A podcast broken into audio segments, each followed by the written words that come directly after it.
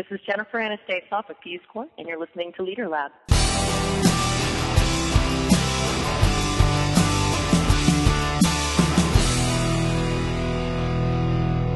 So, who are you and what do you do? Uh, well, my name is uh, Jennifer Anastasoff. I am the uh, CEO and, and co-founder of Fuse Corps. Uh, Fuse Corps is an organization that's creating catalysts for change in cities and states around the country, and we, we started our work doing that through our fellowship, uh, bringing the top minds in business and entrepreneurship and placing them with mayors and with governors around the country. Well, uh, and they are uh, an amazing example, and it's why I wanted to put them in the book of, of what can happen when you get people from different uh, industries and sectors together. And I want to talk about that, but first, let's talk about the story behind it. How did Fuse Corps get started? Um, give me the history of Fuse Corps. It's uh, it, it, actually I think responsible to some of the uh, it actually. Um,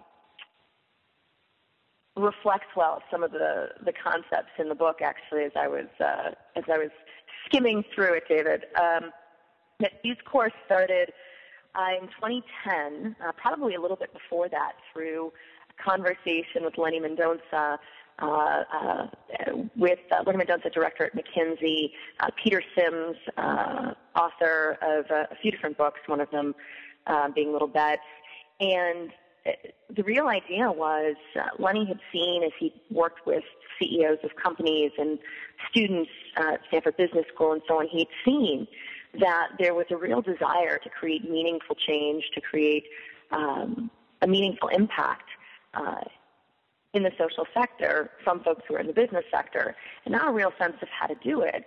And on the other side, he had seen uh, mayors and governors uh, who really wanted ways to be more innovative, think more innovatively, um, execute on innovation, and needed some of the resources. And so, uh, totally separate and apart from me at that time, they were uh, coming up with and thinking through, gosh, how do we bring these two things together? Because it seems like they should. Uh, they should be coming together. And uh, totally separately, um, I was spending the past 15, 20 years focused on how do we take people who are mid-career in the private sector um, who are um, thinking differently, who've learned and have a whole different perspective than, than my sector, the, the, the public sector, the nonprofit sector, and how do we provide them with meaningful opportunities to make a difference, whether it be internationally or uh, in education.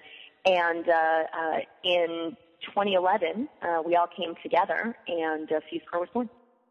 Well, well, awesome, and it's a short, it's a short history of the organization, but it's already made a huge impact from both in the communities that the different fellows from the inaugural class have been placed, but also on a national level in getting recognition from the White House, um, working with some of the top level um, organizations, global organizations, et cetera. Tell me, tell me a bit about the first, maybe the projects that the different fellows were involved in that first class, and then kind of the reaction. And there's a there's a lot more than the uh, the first class that are being placed right now as we speak. So let's let's talk at, then about what's on the horizon.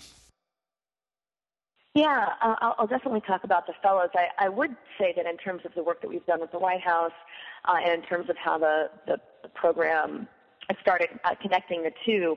Uh, my, uh, our co-founder Dave Viotti, who was uh, uh, he was head of uh, uh, learning, he was chief learning officer at Sun Microsystems. He has uh, kicked off, um, I guess, an entire uh, uh, career in business himself in innovation labs and leadership training that started with, uh, uh, in part, um, helping to kick off Fuse Corps. And so as we talk about the fellows, and I'm going to share some of the really amazing experiences that they've had, uh, we actually have, and he's uh, uh, been working to build up a faculty uh, at Fuse Corps that's focused specifically on innovation and leadership in order to push our fellows' boundaries, in order to push our team's boundaries. And that's been, uh, I think, the heart and soul of our organization. And that'll take us to um, thinking about some of the fellows. So, for example, we had a few different uh, fellows. We had five in our first year, and, uh, and that was in 2012. We kicked off in 2012, and we had, I think, some, some crazy goals, right? We call them the BHAGs, big, hairy, audacious goals. And they were that we were going to have, you know, outsized impact in each of our placements. We were going to have um, uh, uh, we were going to be on our way to our next group of fellows and uh, uh, uh, heading towards sustainability in year two. And we were going to be able to share these amazing learnings that we found over the first year. And, you know, crazy enough, what we were going to do is we we're going to do it at the, in DC. Um, and we were going to share it between state and cities and leaders across the country. And, you know, because we were really being big, hairy, and audacious, we said, and you know what, we're going to be doing that at the White House. So I'll, I'll start with, um, with uh, what our fellows ended up doing from an outsized impact, uh, and, we'll, and then we'll end up at the White House, actually. Um, Lisa Gans, uh, one of our, our fellows, uh, this in, in 2012, this past year, um, she came into this as a, a tech entrepreneur, uh, someone who had done human rights work in Iraq, uh, Afghanistan, Swaziland, um, and and she I guess was, she is not the person uh, I think that one would have thought, gosh, she's the right person to place in one of the toughest neighborhoods in D.C., working with a local coalition that was going to turn around and change, a public-private partnership to turn around and change uh, the trajectory of, of education uh, in, in the Kenilworth neighborhood of D.C. Um, but we really saw that it, she would be a great match for the Promise neighborhood there, um, now called uh, Two Promises, uh, sorry, Five Promises for Two Generations. And we placed Lisa there, and I think the headline is her job was to come up with a five-year strategic plan to to um, enable kids to move from cradle to career uh, successfully in that neighborhood, uh, to resource it and to bring on partners.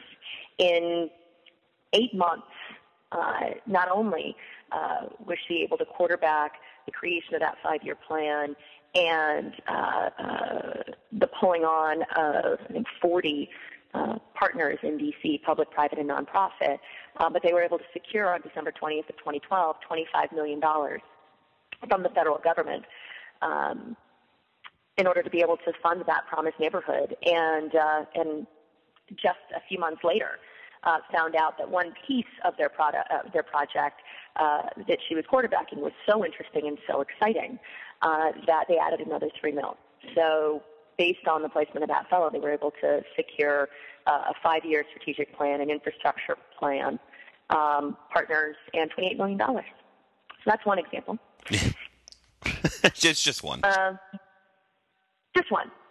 Um, but I, I would actually say, while you know, I think the money stands out to a lot of folks, it's it's really exciting to think about the fact that each of our other fellows has had a different but just as valuable experience and, and just as transformative experience thinking about the city of San Jose.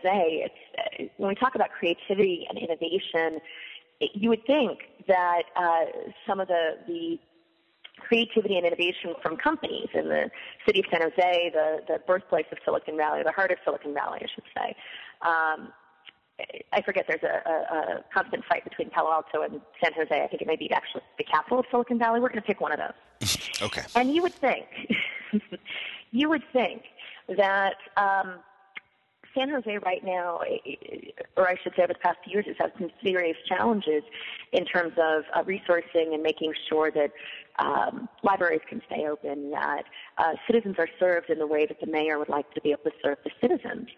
And yet, there was no pro bono program with the city of San Jose uh, to be able to tap into the knowledge and the expertise and the, the perspectives of companies and individuals uh, who are professional, either entrepreneurs or who are business people from around the, the, the area. Um, well, Jeremy Goldberg, social entrepreneur, had been a social entrepreneur in microfinance, uh, came in and created it um, and created a program that uh, a pro bono program that I believe has pulled in I think something like 750 hours and of pro bono work um, that is spinning off into its own uh, pro bono program that is uh, uh pulling on help from uh, companies throughout San Jose, but also throughout the Silicon Valley, and other cities are looking to San Jose as a model uh, in this. So those are just two examples. There are uh, other amazing folks, Erica in Sacramento, Noel, who was in uh, uh, changing, working on uh, putting education and kids at the center of education and youth conversations in uh, Sacramento. Um, uh, Laurel, who's in uh, uh, Delaware, also focused on education and, and in particular STEM education. And um, It's, it's amazing work. So that brings us to the White House, really. It does. It brings us to the White House.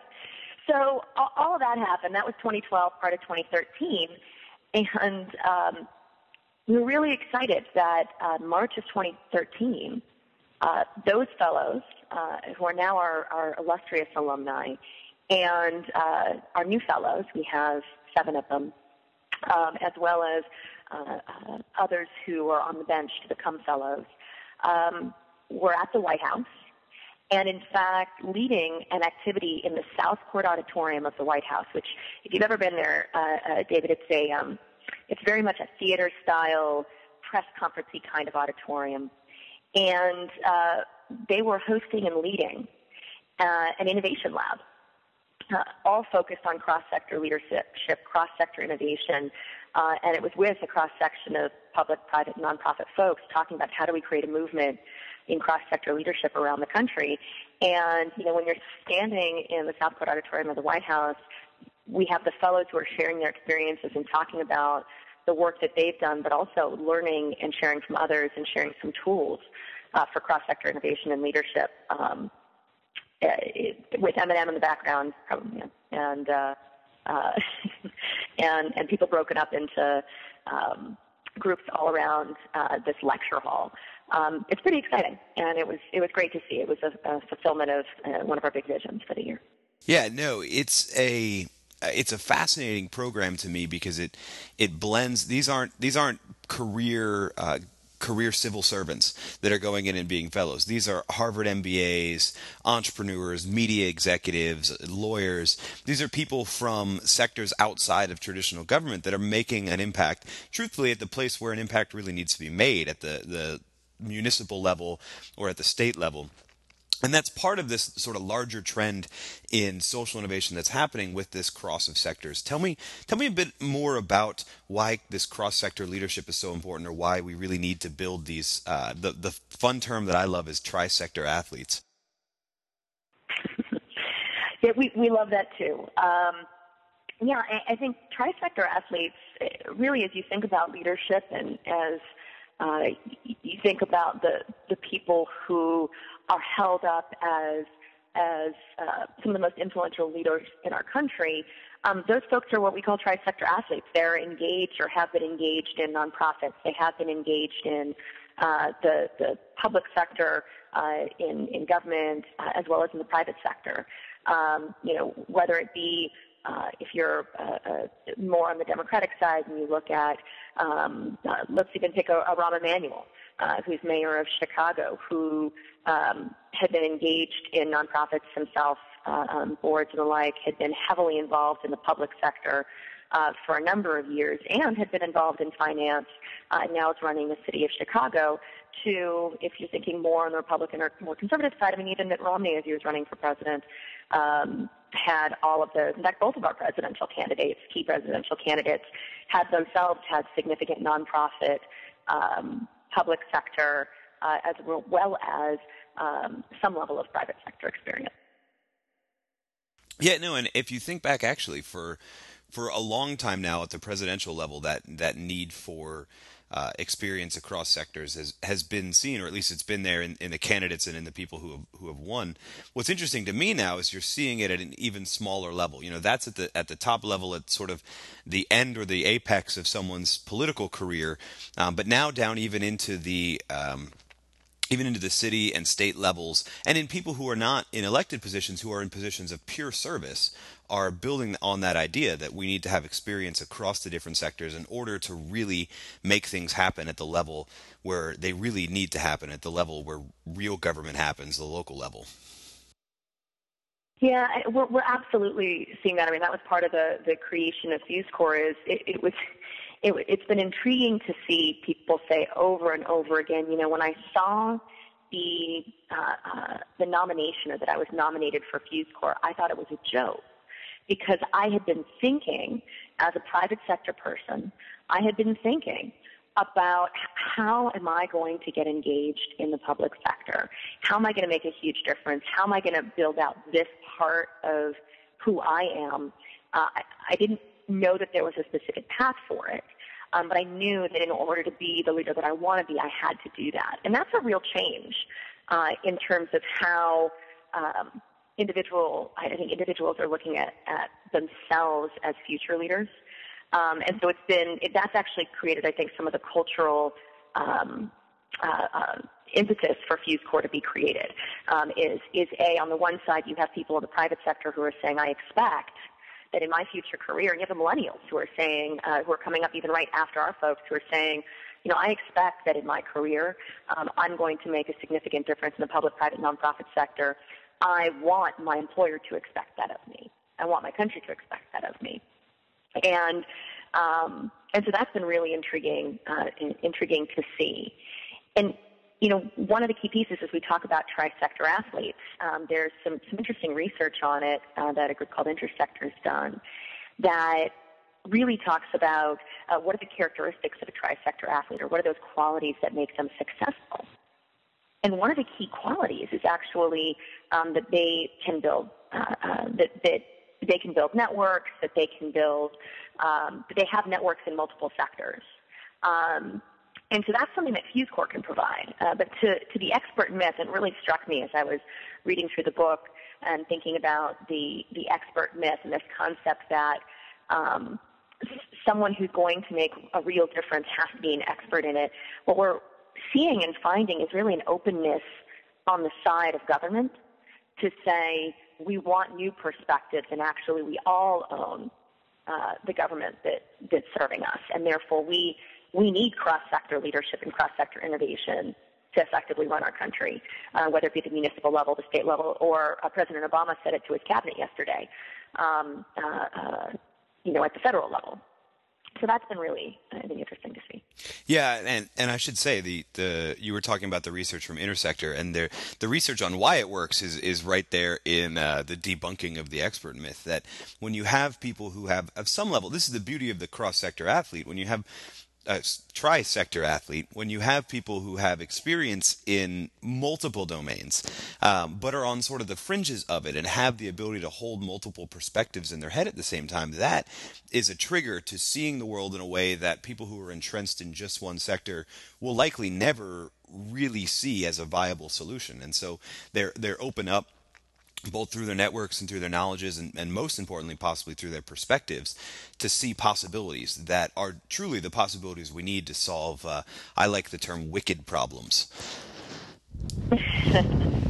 Are you from Boston? I, I, I will see. He, I am. I am. I spent. I went to high school in, in Boston, so I've spent some time in Boston. I'm not a Boston sports fan, but see, what I found was I like wicked. To me, wicked was an adjective, and then I got into this sort of in with the design thinking community, and wicked problem defines anything that's ill structured. We don't really understand the constraints around the problem or even the problem as a whole yet.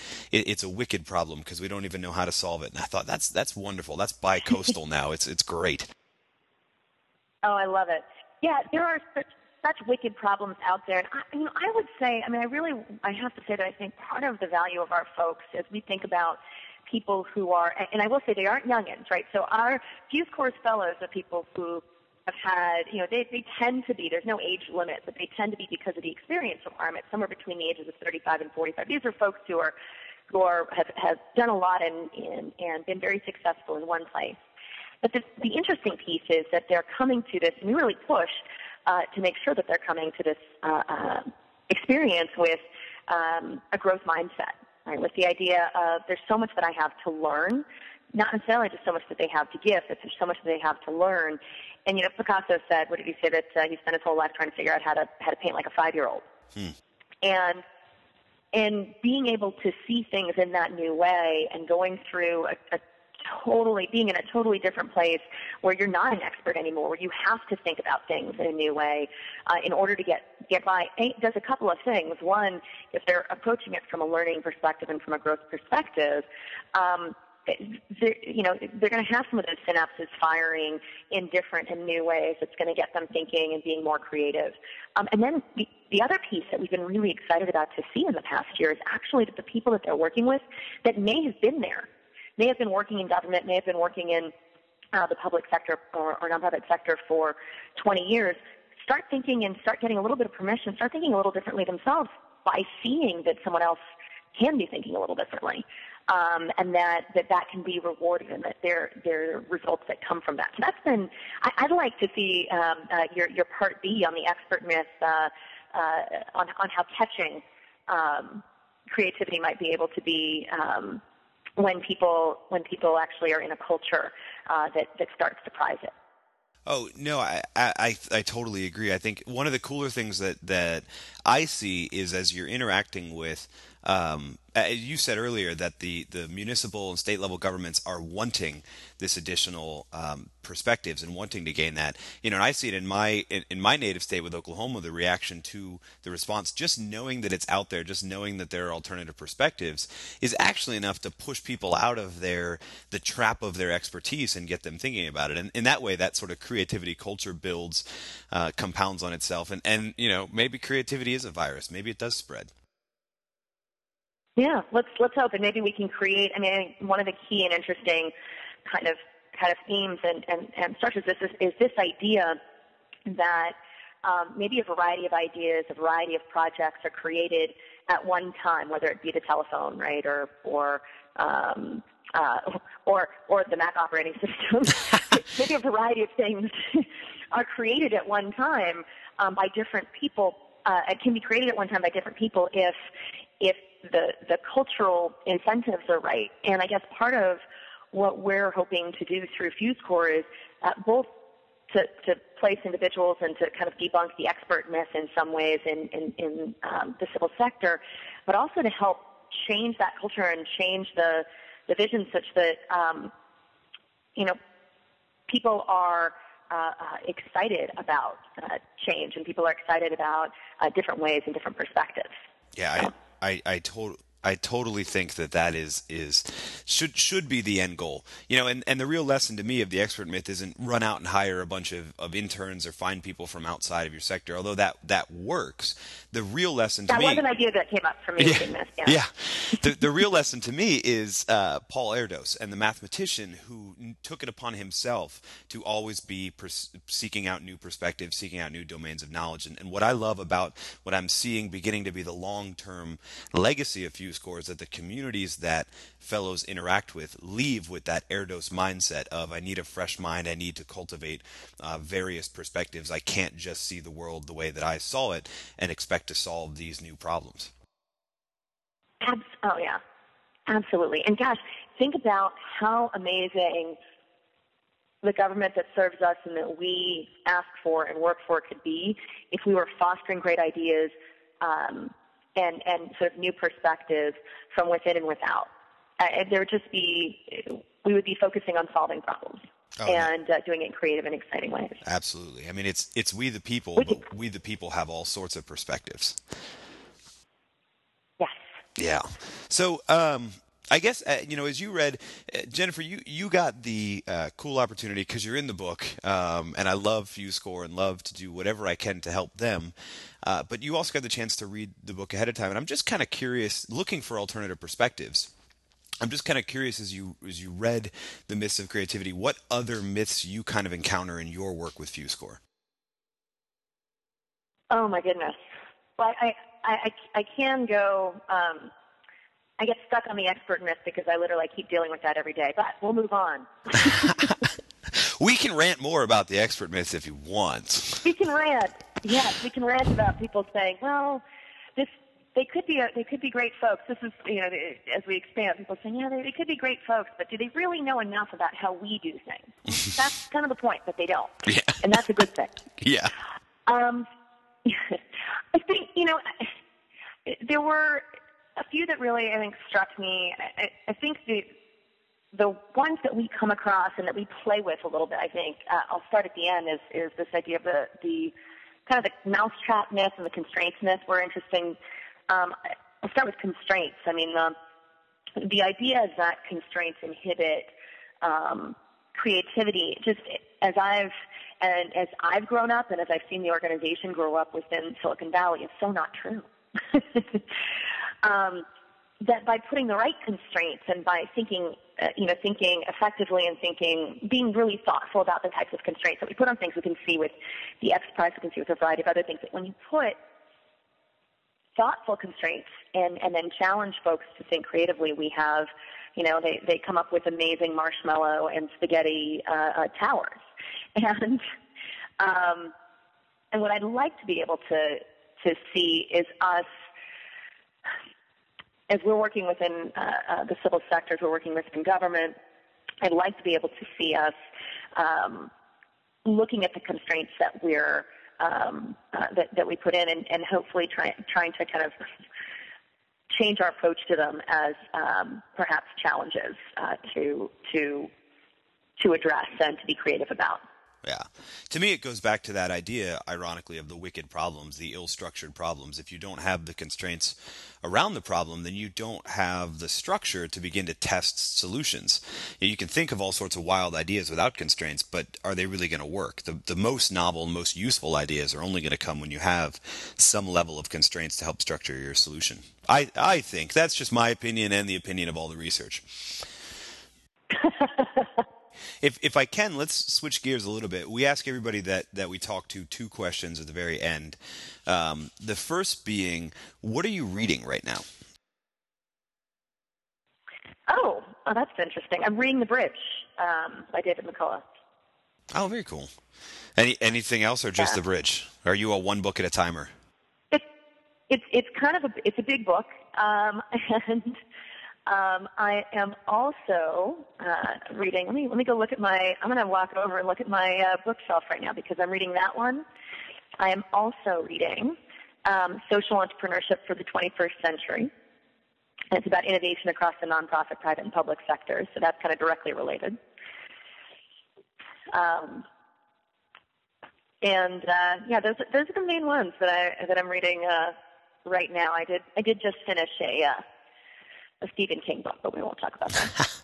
you know, uh, there is a, there is a role for fiction in, in all of our lives. I'm, I'm, the more the older I get, I suppose, the less I sort of read nothing but business and, and nonfiction books, and the more I pick up fiction because I think on some level it allows you to play around with ideas in a safe environment. You know, as you read through what the protagonist is going through, you start to think about what you would do, and, and you're not burdened by history and sentiment and all that kind of stuff. You can actually sort of think your way through the problem. That's that's my theory, at least. That's my justification for lazy summer reading of you know crazy fiction books. Uh, let me let me ask you this too. In addition to what you're reading now, what what's next for you, and what's next for Fuse FuseCore? Um, well, let's see. In addition to what I'm reading now, I'm going to finish up. I will be finishing up the bridge, uh, and uh, what's is part of what's next for me. Um, but what's what's next for me in Fuse FuseCore is we've, gosh, we we are a growth organization. We're all about learning as well. So we've spent the last year learning. We have eight, uh, seven amazing fellows. We're actually about to walk in next week uh, into interviews for our next group uh, uh, of fellows to sort of flesh out our 2013 fellows. And um, so, so I would say we're going to continue building towards uh, an amazing cohort of uh, the top fellows and top private sector entrepreneurship, uh, entrepreneurial folks in the country, and placing them with mayors and governors. We're going to have continued outside success. Um, they're going to share their knowledge. It'll be amazing. And I would say that's phase one, though. Um, really, as we continue to look forward, I'm looking forward to being able to reach thousands and thousands um, of uh, people across sector with this focus on creating either inter- themselves uh, becoming catalysts for change and helping to train them and support them, um, or placing fellows in cities and states around the country to help create catalysts for change. Um, and uh, creating spaces for innovation. So I'm, I'm excited about sort of phase two as well, which is uh, the phase where we have amazing fellows around the country um, some of whom I'm sure will run for mayors, governors, whatever someday, but we're amazing fellows around the country who are making a difference. We have alumni around the country who are still deeply committed um, to solving wicked problems uh, uh, across sectors. I'm looking forward to continuing our work both at the national level of, of supporting cross-sector innovation and leadership um, and, and just making it cool, fun, necessary, exciting for people to be tri-sector athletes so that we can be solving these problems together. Well, that is awesome. Now, if I'm just now hearing about Fuse Corps, or if I read about it in the book and I feel like you know this is this is exactly what we need um, to make the world a better place, make our country a better place, make our state cities a better place, how can I get involved? Where's the best place to to get connected with Fuse Corps and get involved? Yeah. So so if you if you've uh, uh, been excited, you want to figure out how to become a trisector athlete. Um, or uh, uh, how to become a cross-sector leader. If you already are, um, want to solve wicked problems, please uh, reach out. Go to our website at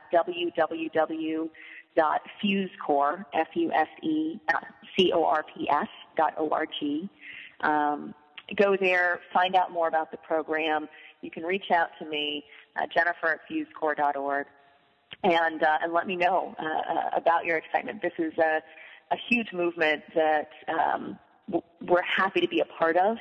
Um, and uh, there's a lot of wicked problems out there to solve, and we need more, more and more great people jumping across sectors and thinking differently to do it. Wow, totally. And if, if should add, if you're listening after the the uh, publication date of the Myths of Creativity, you can do two things. You can go to fusecorps.org and, and donate yourself, or you can get a copy of the book or get 19 copies of the book, however many you want to do, because for every copy of the book sold, we're donating a dollar to, to Fuse Corps. And we're hoping that others will match that with donations of their own uh, as well to help support this organization as it goes through some crazy explosive growth to solve wicked problems. Can I just make a call for all professors who are listening to this right now? Order the book for your class. That's I'm just saying. This is Jennifer speaking. Not speaking on behalf of a nonprofit. I'm just saying it's a, it's a decent book. I read it.